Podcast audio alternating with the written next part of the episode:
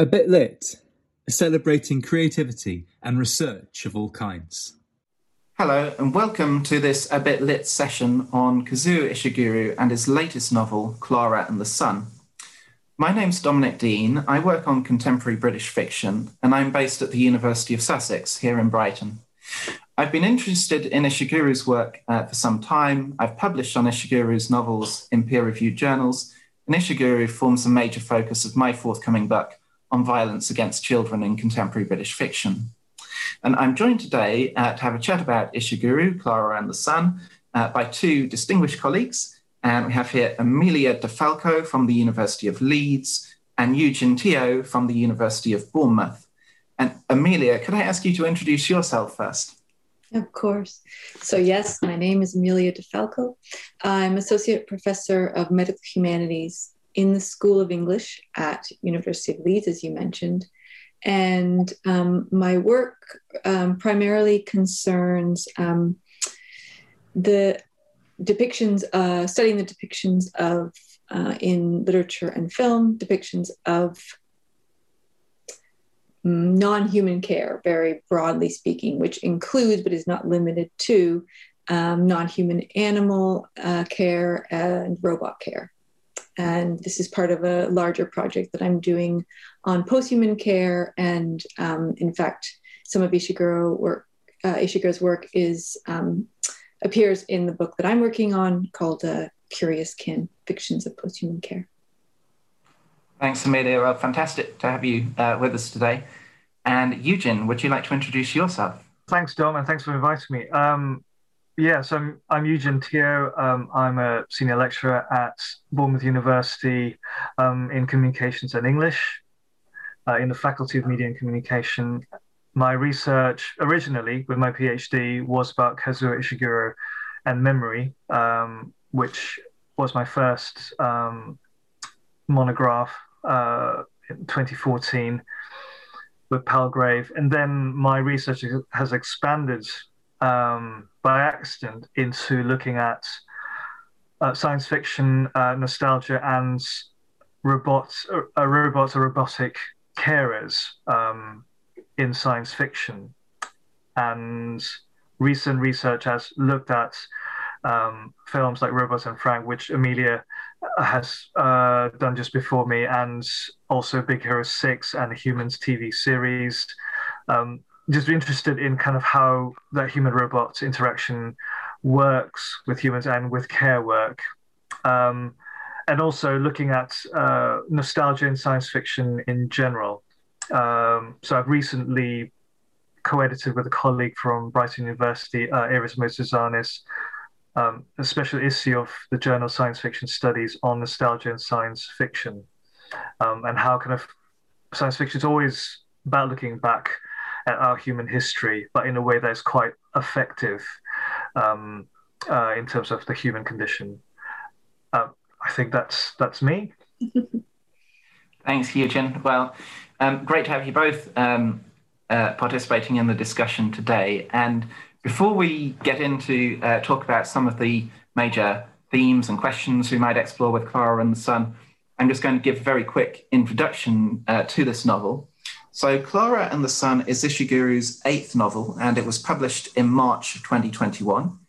We're going to have a detailed discussion about the novel today, so I must uh, warn our audience that if you've not read it yet, there will be some spoilers involved. And Klara and the Sun uh, arrived uh, following a period when Ishiguro has been increasingly celebrated, and his position as a leading uh, contemporary writer in English has been increasingly secured and uh, well recognized. In 2017, Ishiguro was awarded uh, the Nobel Prize in Literature, and shortly after, he was given high honors by the governments of both uh, Japan, his country of birth, and the United Kingdom, the country in which he's lived since childhood. Ishiguro is both a very popular contemporary novelist and one who has uh, received and continues to receive uh, significant uh, attention within the literary academy. And Ishiguro studies has now clearly emerged, I think, as a subfield uh, within contemporary literary studies. Ishiguro is well known for the combination of a subtle, understated style of narration alongside um, devastating revelations of ethical, political, and emotional trauma. And his new novel is no different in that respect as well. Klara and the Sun is set in a future that is very near to ours, but which has made a few key advances in artificial intelligence and related biotechnologies. Within the future depicted by the novel, some children are genetically engineered, it's lifted in the novel's terminology, for enhanced academic ability. And these children often have bought for them artificial friends who provide companionship and personal assistance. One such artificial friend, or AF, is Klara, the novel's narrator and protagonist. The novel begins in an inner city store where Klara is uh, for sale alongside some other AFs, including some products that are more advanced than herself. From the store window, Klara watches, keenly observing the street outside and particularly looking towards the sun, an entity of considerable importance to her because she is, in fact, a solar powered android. And it's to the, uh, she attributes quasi divine power to the sun, particularly after the sun appears to revive a dead homeless person on the street outside to life. Klara associates the sun with ecological health, and she has an abiding, very powerful hatred of all pollution a phenomenon she attributes particularly to a piece of machinery referred to as the Cooting's machine, which produces dark fumes that block out the sun's rays from reaching the store. Uh, Klara is eventually purchased by a 14 year old girl called Josie, who is herself a lifted child who lives with her mother but suffers from a serious illness. Josie has a strong relationship with a neighbor child, it's called Rick, who has not been lifted and who faces some discrimination as a result. Klara is determined to help Josie to get better and to protect her loving relationship with Rick. And as a result, Klara attempts to make a bargain with the sun, praying to him to protect Josie's life, as he once did for the homeless person on the street, in return for which Klara promises to destroy the polluting Cooting's machine. Josie's mother, meanwhile, unexpectedly asks Klara to imitate Josie and it's eventually revealed that she intends for Klara to integrate Josie's intelligence uh, if and when Josie dies, becoming a continuation of Josie inside a reconstructed body. And the novel is a multi layered and, for Ishiguro, typically subtle reflection on issues of the status of the human and the relationship between the human and ecology, technology, and ethics in a rapidly changing world and within the intimate uh, circumstances of lived experience. So that's a very quick um, summary introduction to Klara and the Sun. And uh, now we're going to have a chat and, pick some of those uh, some of those issues and, and share our reflections on the novel in a bit more more detail. And uh, first off, um, I wonder, um, Amelia and Eugen, whether we could have a think about um, how far Klara and the Sun echoes, continues some of the themes and ideas and even the tone of Ishiguro's uh, previous work, um, and how it uh, diverges uh, from that previous work as well, and, and, what also seems seems new about it. Um, so, um, Eugen, would you like to uh, start perhaps with uh, some reflections on that? I think there are similarities uh, as well as differences. Stylistically, um, I think a lot of Ishiguro fans and readers would be very familiar with um, his first person narration, how a lot of the characters begin the novels. Um, like in An Uncharted Floating World or, in The Remains of the Day, where the, the, the protagonist almost expects you to know them intimately um, to to almost be maybe even part of the industry that they're in and to draw you and, and Ishiguro draws you into narrative that way. It's almost a conspiratorial um, aside. You know, uh, um, you know, uh, you know a little bit bit about my history. I'm going to confide in you, and that just is so tempting for a reader just to be taken in uh, on uh, for for a very uh, interesting ride that way, and you, you almost have that sense with with the the beginnings of Klara and the Sun.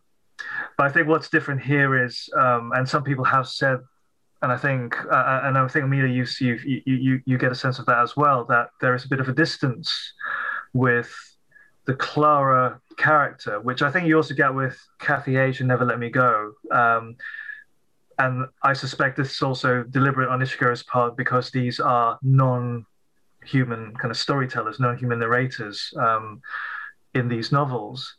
So there is a similarity and yet quite a bit of a difference. Um, and what I, from as you said, this is the first reading for, for, for many of us, and and I did, I detected that maybe he he has done something quite different. We're no longer looking back because even with Never Let Me Go, with narrators with um, foreshortened lifespans, they there's still a sense of Kathy H taking stock of her life and looking back on her past and trying to remember things and thinking about regrets and so on.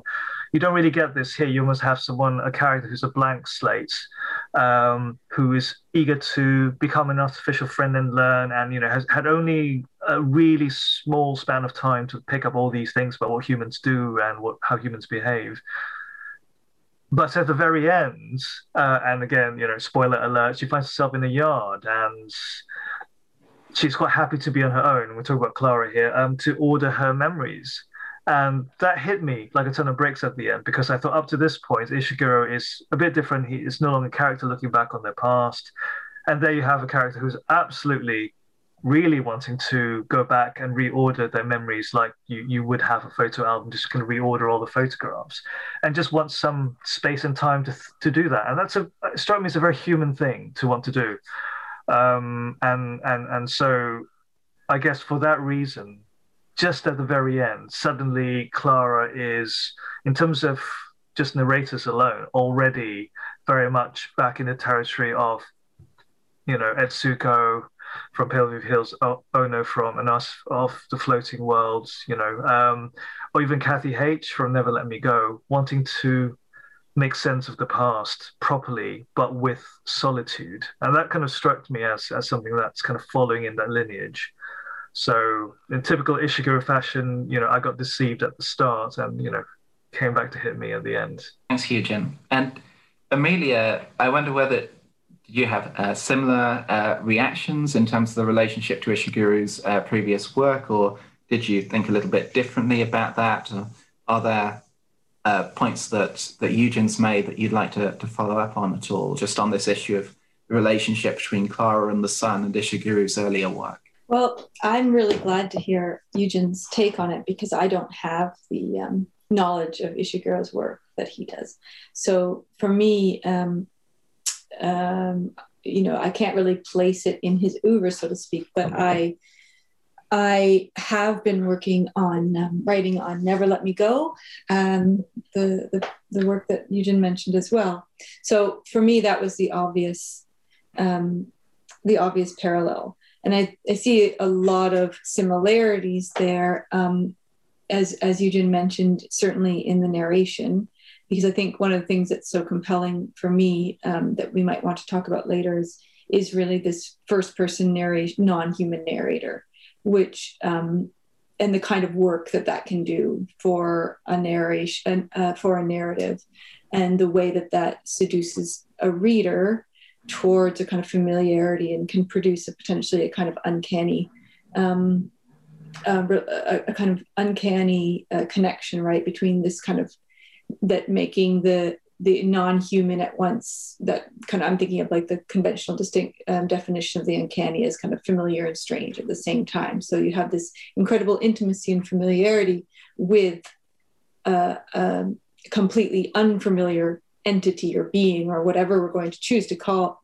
uh, Klara um, as as perhaps we'll talk about later. It sounds like um, robot is a bit verboten as as a term, but um, I think there are these parallels between Klara and Kathy, and even in their names. Um, you know, the fact that you have these Klara and Kathy both spelled with a K, and they they seem they're echoes of one another. And I read I read this novel as a kind of if almost a continuation of Never Let Me Go in many ways. Um, it explores many of the same ideas, but also, to me, very much in a similar style with this first person, um, naive, quasi non human, though Kathy is certainly human biologically. She's not human in terms of her status within her culture and community, right? She's entirely an outsider and excluded from all of the the rights and and um, privileges that would go along with human status. So, and and you have that outsider um, observing, absorbing, as you said, right, um, Eugen, just constantly observing, and so it pro- provides this really um, special insight for the reader, right, it, that you are at once a, a part of and excluded from, and much like the narrator um, and special being I, I, think that word is in my mind right? Because such an important word for this novel. And i think that's the thing that uh, also really seemed um, so powerful connecting the two novels. This this preoccupation with specialness uniqueness individuality um, even something as the novel uses the word like this idea of this almost ineffable something that qualifies one for human status and um, the degree to which non human entities might be seen to have that something on the one hand, and on the other, the degree to which these non human entities might, in fact, challenge that status and disrupt it to the point where it, it no longer has meaning or has any import right within within the culture. So i see i feel like this novel in many ways continues and in fact almost amplifies many of the questions that were so prominent in the in never let me go and and poses them maybe in slightly different ways but i feel like is is more urgent in in the way it poses them as well thanks Amelia. yeah i think those those are really fascinating reflections that you've both given there, and that that connection to Never Let Me Go, um, even though of course it's not the preceding uh, Ishiguro novel, and I want to maybe come back to any connections with the, the one that is immediately preceding it, The Buried Giant, in a bit. But but yeah, I think that there are those very um, clear, um, very compelling um, connections between Klara and the Sun and and Never Let Me Go.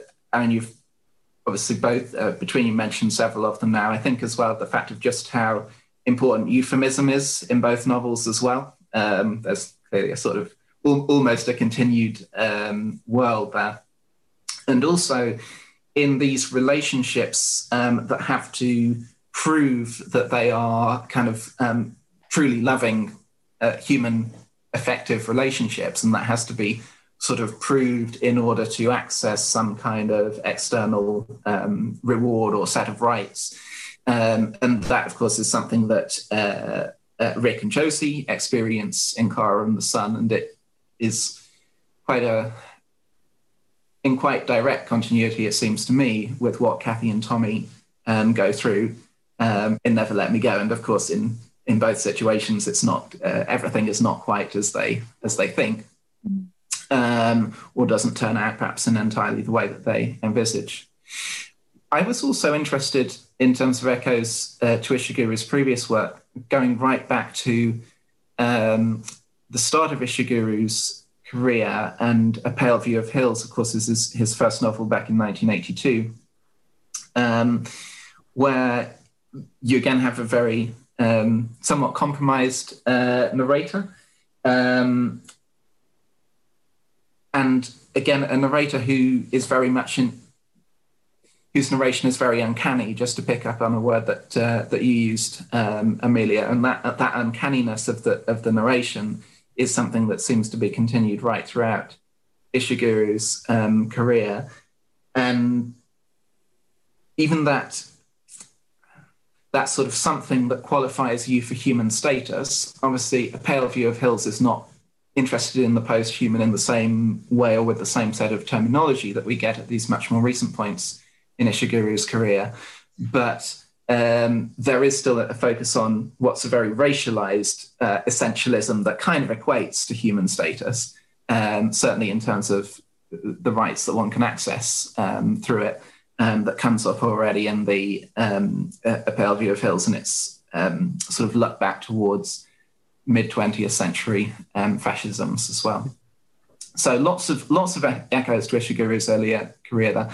Uh, I just wondered, as, as I mentioned, um, of course, the immediately pre- um, preceding Ishiguro novel um, is The Buried Giant, which was notoriously something of a, an apparent, at least, um, genre departure for Ishiguro.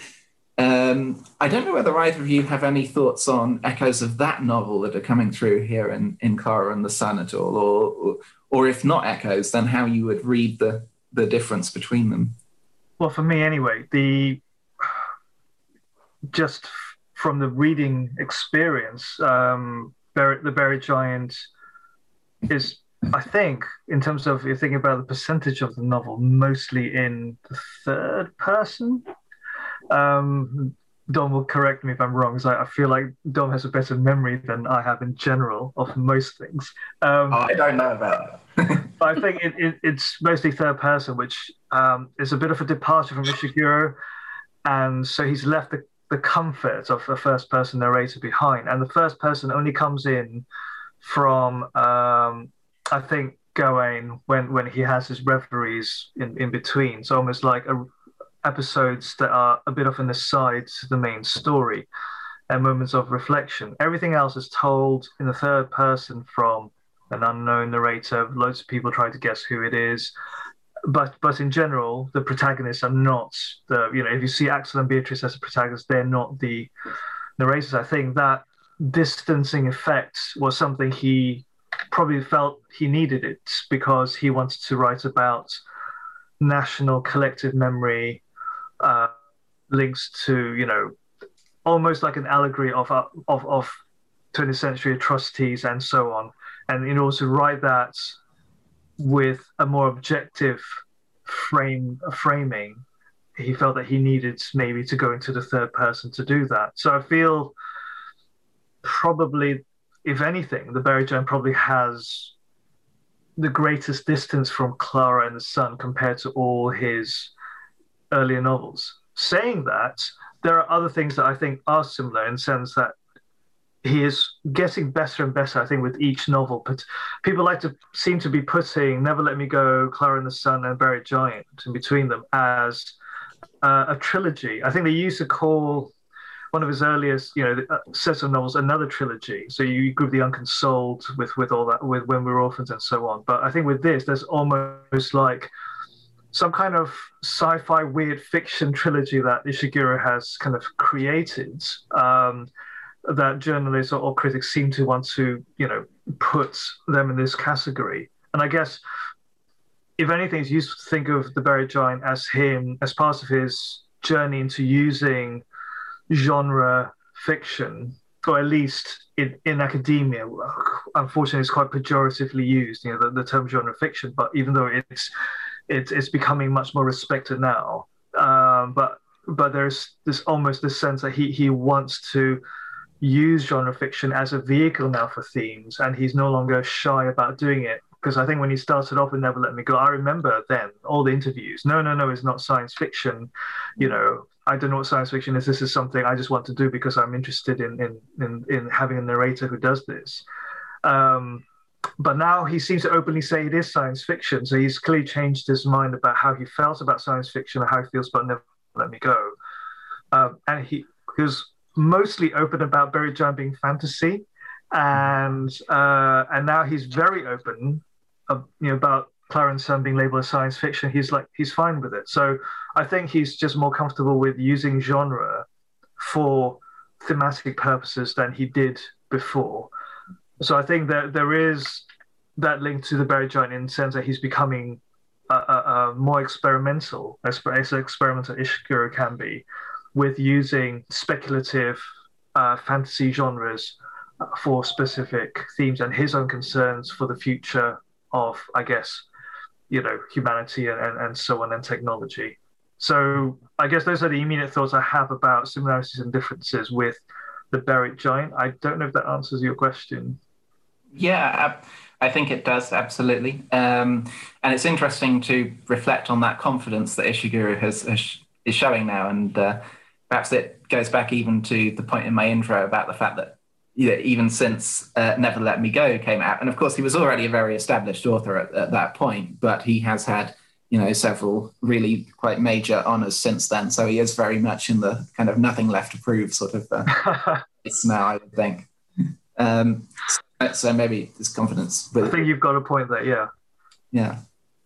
Um, perhaps I just staying a little bit with the echoes of uh, Never Let Me Go, was there are those very um, close echoes as we've discussed, but at the same time, Never Let Me Go came out in 2005. We're now in 2021, and a great deal has changed about the world in between those two points. It seems uh, one could argue, um, you know, in all uh, kinds of ways. Obviously, we had um, the uh, financial crisis at the end of the 2000s. Um, we've um, had uh, major migration crises around the world, other kinds of conflicts. Um, we've had greater awareness, but also problems with dealing with the existential threat of climate change. And now, of course, we have the COVID 19 pandemic, which um, would have um, overshadowed, I guess, uh, the final phases of Ishiguro's writing of this uh, novel. So, and I think all of these various um, quite serious crises that humanity has experienced and is continuing to experience have impacted on some ways in the the discourse around the status of, of the human, um, what it means to be human, what um, the post-human might mean, and also about how you know access to that status is is obviously uh, unequally and unevenly uh, distributed. So there's a relationship to to class there as well. Um, so, Amelia, perhaps I could uh, come back to you. Do you have any any thoughts on those relationships between sort of human status and class status, and how that uh, perhaps reflects the, the world as it's um, developed in the past um, decade or so, as it's coming through here in Klara and the Sun? Just a small question. Just a small one.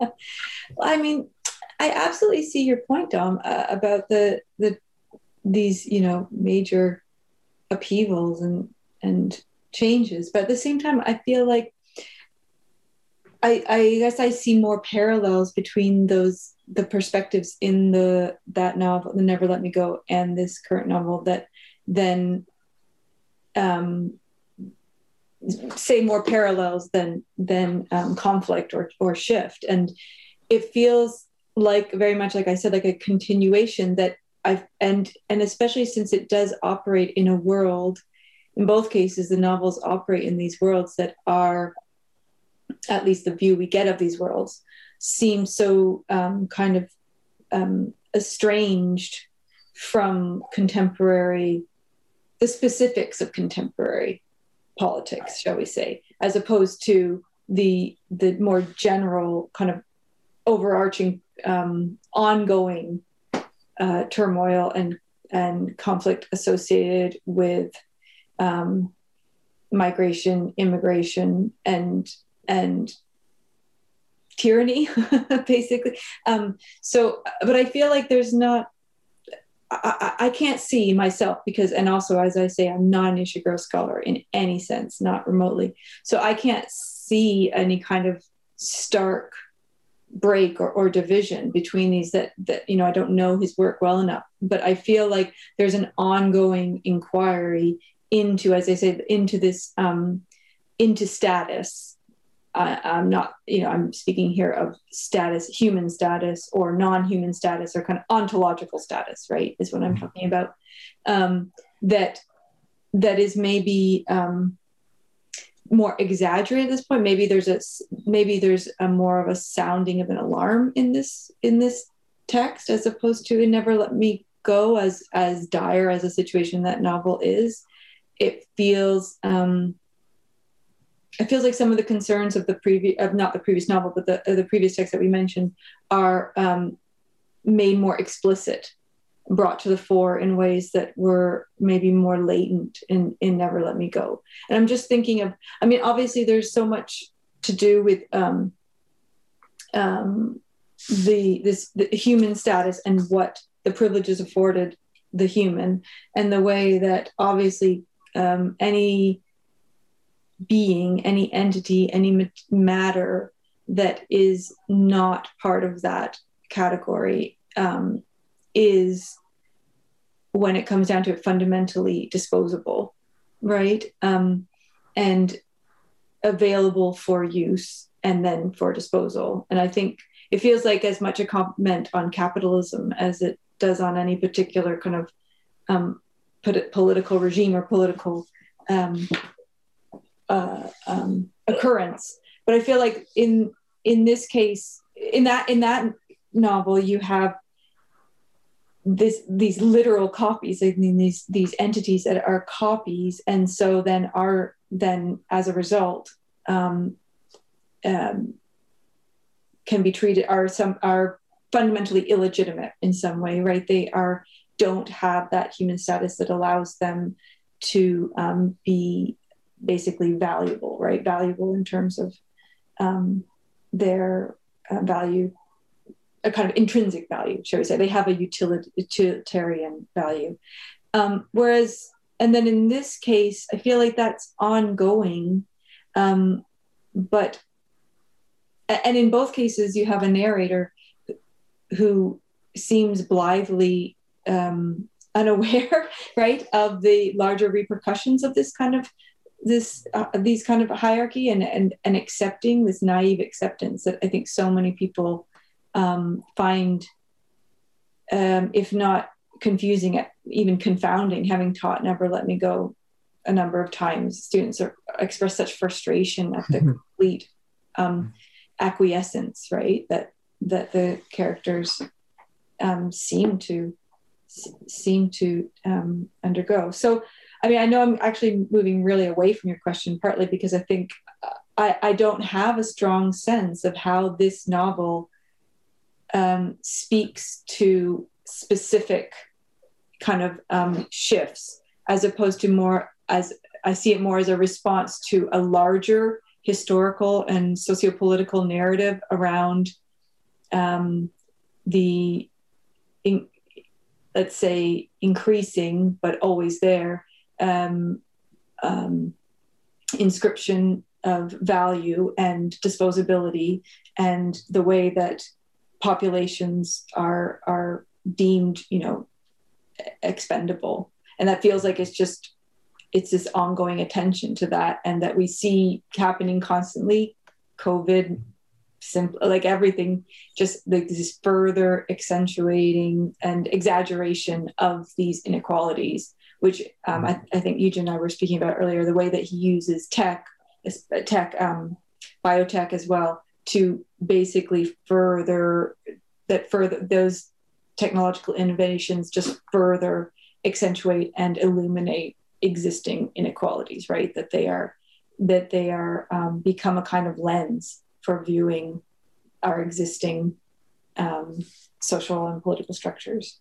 I'm not sure if that fully answers. That's my wide ranging, um, meandering response. But yeah. I mean, I think that's a, a really helpful summary of this Ishiguro's um, cumulative project. Really, it's mm-hmm. that does develop with every novel. So I, I completely agree with your um, your mapping of mm-hmm. that um, project and the fact that it, it is always looking towards a larger um, canvas than just the you know than any kind of direct parallels with um, particular recent uh, developments in the um, uh, political or social world or or indeed even uh, world of technology. Um, I, I, do think I think there are there are other arguments that one can make about those parallels that, mm-hmm. that there are some more you know specific engagements with particular um, pieces of history in in the novels, but uh, and perhaps we can come back to some of those later. But I think overall it's absolutely true that um, Maybe, there is that. Um, one thing I would say is like I guess I get a sense of the like I mentioned the um, the there is that amplification that I mentioned. The fact that it, that the novel uses the word fascism, I feel like mm-hmm. is quite notable in a way that that like the even the inclusion of that term seems very. It, it really really struck me. It struck me as as an indictment in a way that I feel like he his um, the rest of the novel tends to shy away from. Like it, it actually is this moment of exposure because I feel like there there is a way that that we are kind of seduced into kind of this this kind of ethical ambiguity and and whereas when we're reminded of the specifics like you know of of fascism there and that someone i mean having that come from a character i think draws attention maybe in a new way and maybe in a way that responds more directly to the moment but i think like i say you both you and eugen know this this this um, authorial landscape so much better than me i'm super eager to hear your thoughts on it I, I, I, really like your point about the word fascism there. And my you know, thought, I was just wondering wh- when you made that point, whether this is in fact the first time that the word fascism comes up in, in Ishiguro. I don't know. It, it, it, there may be previous occasions. Um, one particular novel that would be interesting to look at, uh, to search for the word fascism, of course, would be The Remains of the Day, because I'm not sure that the word is used. Mm. Uh, Eugen, I can't remember. I can't remember either. You know, yeah. the word appeasement turn up a lot. Yeah. Um, Hitler and probably Nazis, but you know, I guess that's probably enough without having to say fascism. Mm. Yeah. Mm-hmm. Whether or not it's the first time the word fascism is used in all of Ishiguro's. Uh, oh, I, I, wouldn't claim it's that. very rare. certainly, certainly, it's very rare. So I, th- I think it's a really, um, I think it's a really interesting observation about that, that word. Just to continue with the um, the points around uh, human status and so on, and how Ishiguro sort of always uh, returns to that in in different, you know, just sometimes slightly adjusted contexts um, throughout his his novels. Again, I, will just go back really quickly to his very first novel, A Pale View of Hills, which I apologize for doing again. It's it's sort of my personal favorite of Ishiguro's novels, so I tend to go back to it a lot. But uh, but that's issue of human status and the disposability, which you were discussing, uh, Amelia, of whatever is deemed to be non human or kind of um, at least approximate to the non human. Um, it comes up in a really subtle way, even from that very first uh, novel, where there's an, there's a sort of parallel of imagery that's drawn between the drowning of a child and the drowning of some kittens. Mm. And and the drowning of the kittens is justified in the, the moment by the fact that the kittens are non-human. They're just kind of, you know, little animals, just the same as same as rats. So, you know, if we want to dispose of them, we can. And the way that that comes about in the novel is clearly in parallel to this incident where the mother, and it's the mother who wants to drown the kittens as well, and elsewhere a mother is is um, drowning her child. So I think Ishiguro has been concerned with this right from the start, and he does keep coming back to it. Obviously, and takes on more more baggage and new new angles as as things develop. Just on that point, um, I wonder whether we could just note specifically that, of course, um, Klara and the Sun isn't only concerned with those who are deemed to be of uh, lesser or sort of subhuman status and therefore are disposable. It also has a higher class of humans as well who have been um, you know, um, elevated, uh, lifted um, through gene editing. And I wonder um, whether we could say a bit more about that, about how um, gene editing technology turns up uh, in the novel and the way that it's treated and what that means for some of the, the themes that we've touched on already.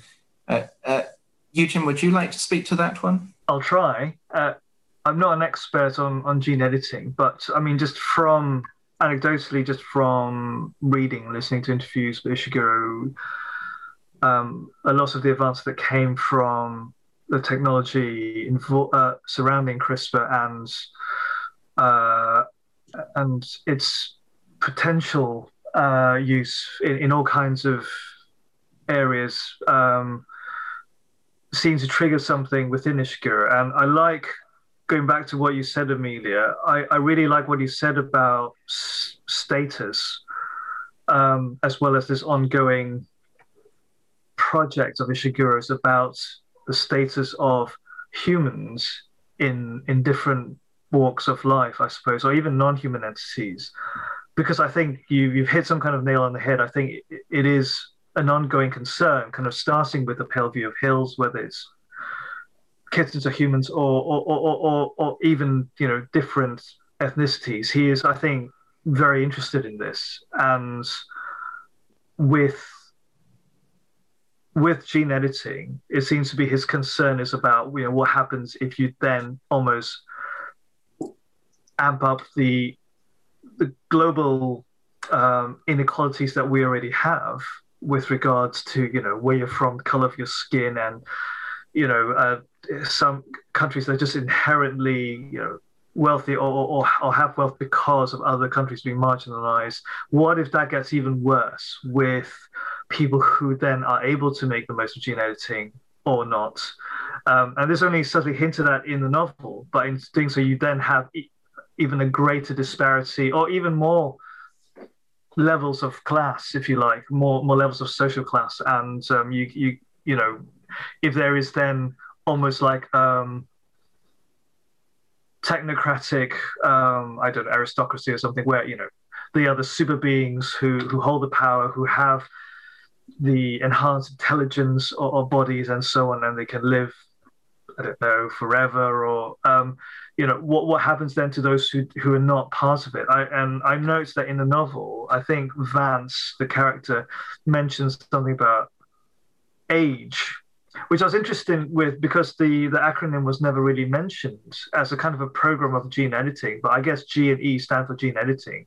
I don't know what a stands for maybe advanced gene editing but certainly there's a, a, a kind of a, a national program to lift as you say certain children so lift them not just in terms of their bodies and their minds, but also, I guess, in terms of status and class. What happens to everyone else? So this is almost like um, a much more advanced version of a lot of the concerns Ishiguro had, except the focus is not maybe so much on ethnicity. Although Amelia very rightly pointed out, the word fascism just kind of is like a massive red light that just explodes from the text. You know, Ishiguro is rarely so explicit politically, and yet somehow you have fascism. So you start to wonder: is this militia, you know, predominantly right wing, white, middle aged male characters, or you know, you start to have all these images in your head. So that's also speaking at a very human level to kind of what's going on politically, what's been happening in the US, and obviously there seems to be understanding the novel's set in the US.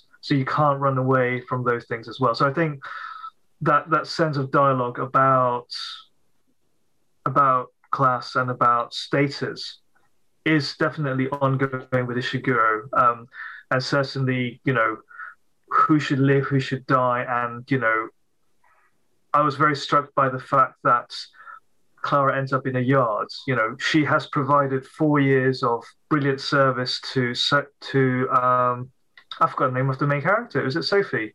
Josie. Josie, that's it. I knew it ended with an irony. So, you know, Josie benefited so much from that friendship, and and you can even see from the body language they're familiar with each other. But after four years or or, or whatever, that's it. Um, and then that disposable nature, and I guess you should have we should have guessed that from the whole shop window, you know, scene at the start that they are just disposable. In fact, reading the novel, I was, I was worried about scenes of robots just getting beaten up. Mm. I, st- I still have traumatic memories of watching the Animatrix for the first time. Um, you know, after the first Matrix film, just robots kind of getting destroyed by humans because they, they just did not like these artificial beings. So, you know, um, that didn't really happen, but you get a sense that you are just a tool to help humans, and then you are in, on the scrap heap. I think Ishiguro's also saying something about if we then want to imbue these these beings, these creatures, as Ishiguro calls them in in interviews, with that kind of respect and, and sense of decency. The word decency is something Ishiguro likes to say a lot um, in his writing and in interviews. You know, it almost harks back to an, all, an earlier period of how you value people for certain, in certain ways if you want to give that sense of decency to an artificial friend, but then you don't think anything about it when you then put them on a scrap heap, you know, uh, a few years later, what does that say about us as humans? If we can be figured out with algorithms and with, with data, are we then equally disposable perhaps? Or if you're not, if you weren't gene edited, would you also then be easily disposable? Um, is your life worth less? So I think a lot of these really important questions mm. are kind of amplified in this novel in a typical understated kind of fashion. Um, yeah, Amelia, did you want to pick up on any of those? Oh, there's so much there. I think, I, um, I think your original question had to do with the the lifted, the the lifteds versus the unlifteds in the biotech, right? Bioengineering. And then, I mean, it, it gets to all those comments that Eugen had and, and the questions around that he, he raised. So I feel like there's a lot of ways to go with it. I mean, one thing that occurred to me is um, the degree to which the the biotech, this genetic engineering, is a reminder of the already muddied um, distinctions between the human and the non-human, like the the tech and the human, right? That the fact that the human characters have already been techno technoized, right? They have been edited, potentially, in fact, the most so-called successful. That's the term that they use. Um, humans are technologically modified, right? So, I think there's just I feel like um, again and again the novel as very um, deceptively um, nudges or sometimes even shoves the reader towards a kind of acknowledgement of the arbitrariness of the categories that are still so powerfully entrenched, right? And these hierarchies, etc.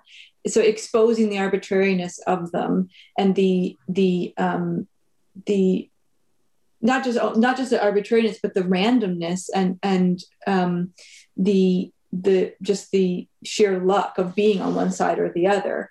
Um, but at the same time, the incredible um, rigidity of the boundaries and the impossibility of so so it's that again that double that double whammy of, of knowing that they are there's nothing intrinsic or or natural or um, you know foundational about them and yet they are completely immune to mm. assault even though they are completely imaginary right so i feel like there's that central tension that that can be so infuriating, much as it was for a lot of readers of Never Let Me Go, that I, you know, they're my students that you're well aware of how things could be different and how silly it all is. And yet it, it I mean, that's, I guess uh, any hierarchy is, is that way. And, and I think, I think in your comments about the yard, I mean, really, really draw attention to that. But the, the thing that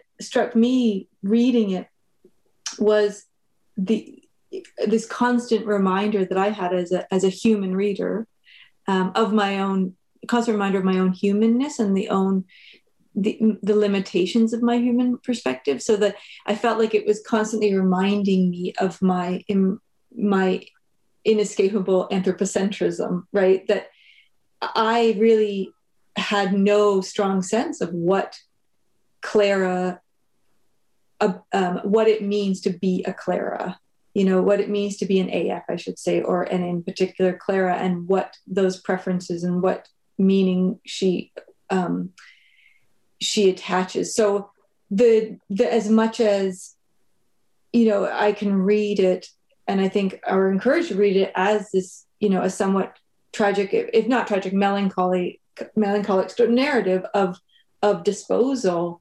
I feel like that's coming at it from this distinctly anthropocentric view right of what it means to be valuable and ethically significant etc but certainly i feel like that's what the novel was challenging me constantly to kind of reevaluate how i come to these these assumptions that I go into the novel having and the way that they are supported and at this or and undermined often at the same time by uh, many of the not only the events of the novel but the narration, the narrator, the narrative style. So I feel like um, many. Uh, I mean, it's a novel full of questions, actual questions, not just raises questions, but there are you know characters are constantly asking questions of Klara, and and I found myself often wondering, you know the degree of irony with which those questions are posed and or sincerity and and to what degree do uh, this is a question i had for both of you like to what degree do we read this or do you read it as a distinctly post-humanist novel or a humanist novel kind of in posthumanist clothing or or maybe both at the same time? And um, you know to what degree do we take seriously you know um, mr paul the father's questions about the human heart that have been I, I, was just looking at my copy like are obviously quite prominent. Um, you know is used for promotional um, his question about the human heart right? This this incredible, you know, this um, falling back on these um, tropes around human specialness as being intrinsic and based in, you know, this simultaneous poetic and material understanding of the human and the heart as being crucial to that. Or and to what degree is that held up as a kind of ironic continuation of the anthropocentric perspective that got us into this situation in the first place of, you know, of these rigid hierarchies and disposability, et cetera. So, I mean, I'm just doing the same thing and just asking questions. But I mean, this is, I find it a very, um, I guess, productively, generatively slippery novel. And I feel like you can have it both ways. I know the way I want to have it, but uh, I'm curious to know, um, you know, how the two of you read it uh, as being, you know, to what degree did you read it as as really providing or or promoting a, this a kind of critique of of um, you know a kind of humanist reading of the unique human with, and the human heart and how much that romanticist romantic view of the human was upheld. I mean, Dominic, do you want to? Pretty unfair. I thought that I'm not the one. Lead, I'm not the chair here. Pretty unfair for me. Well, one, one thing I'd say, and it's not um, by any means a full answer to uh, the question, of course, but is just that that final disposal um, of Klara, which it reads as quite um, cruel from a human perspective, but I think, as, as Eugen was mentioning earlier, is is not you know a negative experience for for her at the time. Um, I mean, this that sort of disposability is tied to acceptance of death because it is um, it is dying is what Klara is doing. Um, and just thinking about that back in terms of Never Let Me Go uh, as well, of course, the, all the exploitation of the clones in that novel is driven by the fact that um, uh, the, the, normals, the regular humans, um, don't want to die. Mm. And yet, what is the um, what is actually the value of the life that they are continuing, where it's just this sort of very denuded um, form of um, of living achieved through exploitation. Um, so I I think there is there's something about um, a critique of a human culture that is uncomfortable with accepting death and loss there, and I think that is very much the target of Ishiguro's critique and using either clones or AFs who don't approach their death and their own disposability in the same way is of course a, a way for him to go into that critique. So I think that's that, that's yeah. part of what I see him doing there. That's such a great point, Dom. Um, because I think I think absolutely. I mean, and and right, Chrissie said, you know, puts her foot down, right? Like you're not going to open her up. She needs to be allowed her slow fade. Again, these euphemisms, you know, that are so so just um, so perfectly provocative, right? Um, your slow fade, your lifted, but um, but I think that's a really nice connection as well. The, the kind of because that's not one I necessarily have thought of, but that that anxiety around death is such a, a great connection too to um, thinking about a transhumanist critique, which I think probably we could, we could all agree that that it's it's not there's not much to doubt that um, that Ishiguro's or these texts anyway are pretty skeptical about transhumanism, right? that the fantasy of of uploading one's consciousness or continued life or freezing yourself, whatever you're going to do to maintain health, uh, life, and assumedly health indefinitely, right? And that one does that at any cost, and that and that you know if it means shedding your body, if it means freezing it, if it means doing whatever, it's you know longer life is always desirable, regardless also of the quality of that life. But um, I think that's a really nice point because I think too, it, like I said, it like really forces the reader to consider the assumptions that lead us to view certain endings or certain um, um, situations as as you say, as an affront to decency. And what do we mean by, I think, using that term, Eugen, that you said is so favored by him, that, you know, what do we see as decent? And then the larger question is, who is we? really, right? Like, who, who is we? Who are we to decide, you know, um, what is a decent and um, life and a decent way to conclude a life um, um, for a human or otherwise? I feel like I think there's just a lot if if nothing else, the novels remind me of my own fallibility as a like of human fallibility, including my own as a reader, right? And the degree to which I don't know, you know, the degree to which I don't know the um, other human experience, let alone more than human experience. I think that's probably why his his novels are so well received globally. I guess because it makes us think about these things. Um, Dom, I feel like you, you kind of answered that question really well. I'm not really sure how to add to that. That was absolutely brilliant. Um, Very kind of you. Uh, but you know, I, I, like. I was thinking of that term, slow fade. I think that's that's what was used, wasn't it, in the novel? I really that really moved me. You know, mm-hmm. that Klara should be allowed her slow fade, and and I, I suppose for her, it's something that she'd prefer to be, you know, on her own to order her memories. She would like that slow fade rather than you know, to be used uh, as some kind of experiment um, for some other movement, which is interesting. Uh, which is interesting comment in itself about you know the legitimacy of the artificial friends and technology and so on. She had an opportunity to be part of a political movement, I suppose, right at the very end. But you know, uh, she she would rather just be on her own to order her memories, which again is very human.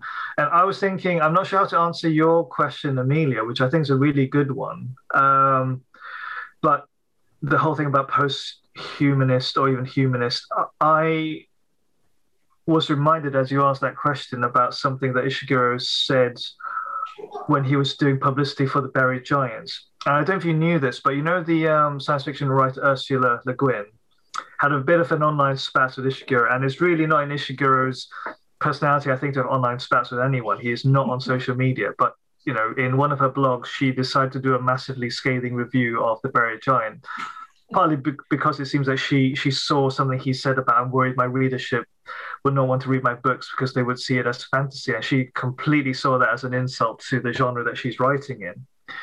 Mm-hmm. But this online this this sparked a bit of a debate, you know, uh, and Ishiguro, you know, almost actually did a book tour with, I think, or, or did a, a, speaking tour with Neil Gaiman, who turned out to be a supporter of Ishiguro's, talking about genre and genre boundaries and why there should even be genre boundaries and so on. Um, but during the time he was doing publicity, I remember he said, as part of this controversy, and his answer to it is look, if people are asking me, because I think there are pixies and fairies in, in, in the novel, he said, you know, if if if if he if, if people ask me, I am on the side of the ogres, the dragons, the pixies, the fairies, i.e., I have no problem with genre. I fully respect the people who write genre uh, genre fiction, and I'm not an expert on all these kinds of mythical characters, but I fully respect them, these characters. So and that for me was a bit of a hint that he is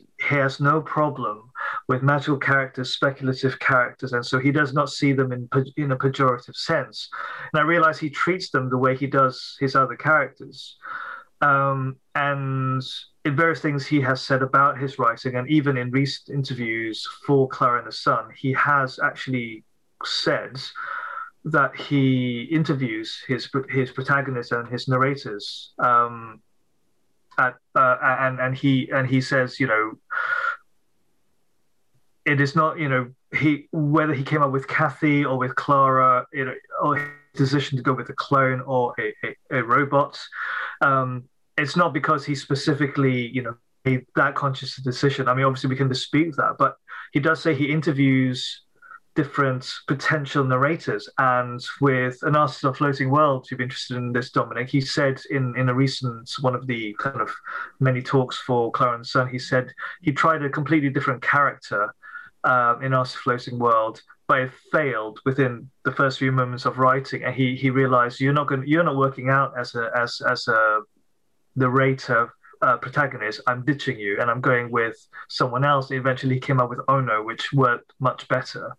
Um, so he does he does say he interviews fictional narrators, and you know Klara was just the perfect vehicle for the story he wanted to tell. So I think that also says a lot about the way he views um, life in, in some ways, even if, if it's fictional life. So I think mm, perhaps more post-human than humanist. I, I think he was very, again, from what he said before, he's very you know, skeptical about the way uh, corporations have uh, uh, have the money to make all the big decisions, maybe unchecked about AI, about gene editing, which he, you know, he's not against technology and he's excited about the future, but he's also worried that we're not having the conversations about some of the problems and dangers, inequalities that they are generating. And I think in many ways he is with the pixies, the fairies, he is with the artificial friends and robots. Mm-hmm. Um, maybe he doesn't see that much of a difference after all between them and us if you like, for them, maybe he just sees life and decency. I don't know. But I think there's certainly that consistency in his writing where he he he he views them with he writes these characters with compassion whether they are human or they're not. And I think that in itself is quite interesting. So which is why I think maybe Amelia to answer your question, maybe more post human mm. than humanist, I suppose. Mm. Just my two pence, I guess. We're actually almost out of time for today's episode, I'm afraid. It's been an absolutely fascinating discussion so far. Maybe just as a final closing question, just for short answers, if, if I may. Um, I alluded in my intro to um, how sort of increasingly secured Ishiguro's um, status within contemporary uh, fiction has has become do we think that this uh, novel, Klara and the Sun, is going to continue to secure that status? And if so, does any, would either of you like to offer any th- final thoughts on why? Well, maybe I'll say something because I think Eugen deserves the final thought on this because I can't, I can't, like I say, I, I keep saying the caveat, like I'm not an Ishiguro. So, I mean, if I have anything to do with it, absolutely, because I think for, for my purposes, for my selfish, you know, scholarly um, interests, I mean, it's absolutely spot on. I mean, I think it's mm-hmm. incredibly um, I mean, I, I, have no, I have no desire in ranking the novel or judging it in terms of its, in terms of its literary um, um, quality, because that's just, you know, that's such an impossible task, right? But I think in terms of the this ongoing investigation into um, what it means to be a human but and also what it means to be a person in a related way. And and i guess even more fundamentally what it means to have ethical significance and who gets to decide what counts who counts what counts um, you know what matters. And and it's i think that's the kind of story that i find the most um, the most pressing right now. I guess maybe at all times, but it feels like more so now than ever. And so this kind of work, I think, does that in such a brilliant way. I mean, part of my I'm certainly it was a leading question about about the human versus the humanist, post-humanist, but I do think there's something that's going on here with questioning this, you know, this poetic, romantic idea of the special, unique human being that really furthers a kind of post-humanist agenda of decentering the human, thinking about other modes of being and knowing, um, being in the world, knowing the world and its inhabitants, that I find really inspiring as much as they're often come to not the greatest ends, but inspiring for thinking further about thinking beyond a kind of really narrow anthropocentric idea of what it might mean to be, to exist. And any kind of text that starts to gesture towards that, I find so exciting. I can can't imagine why it wouldn't be an important, significant, meaningful work that would continue his his reputation. And Eugen, do you want to give any final thoughts on that?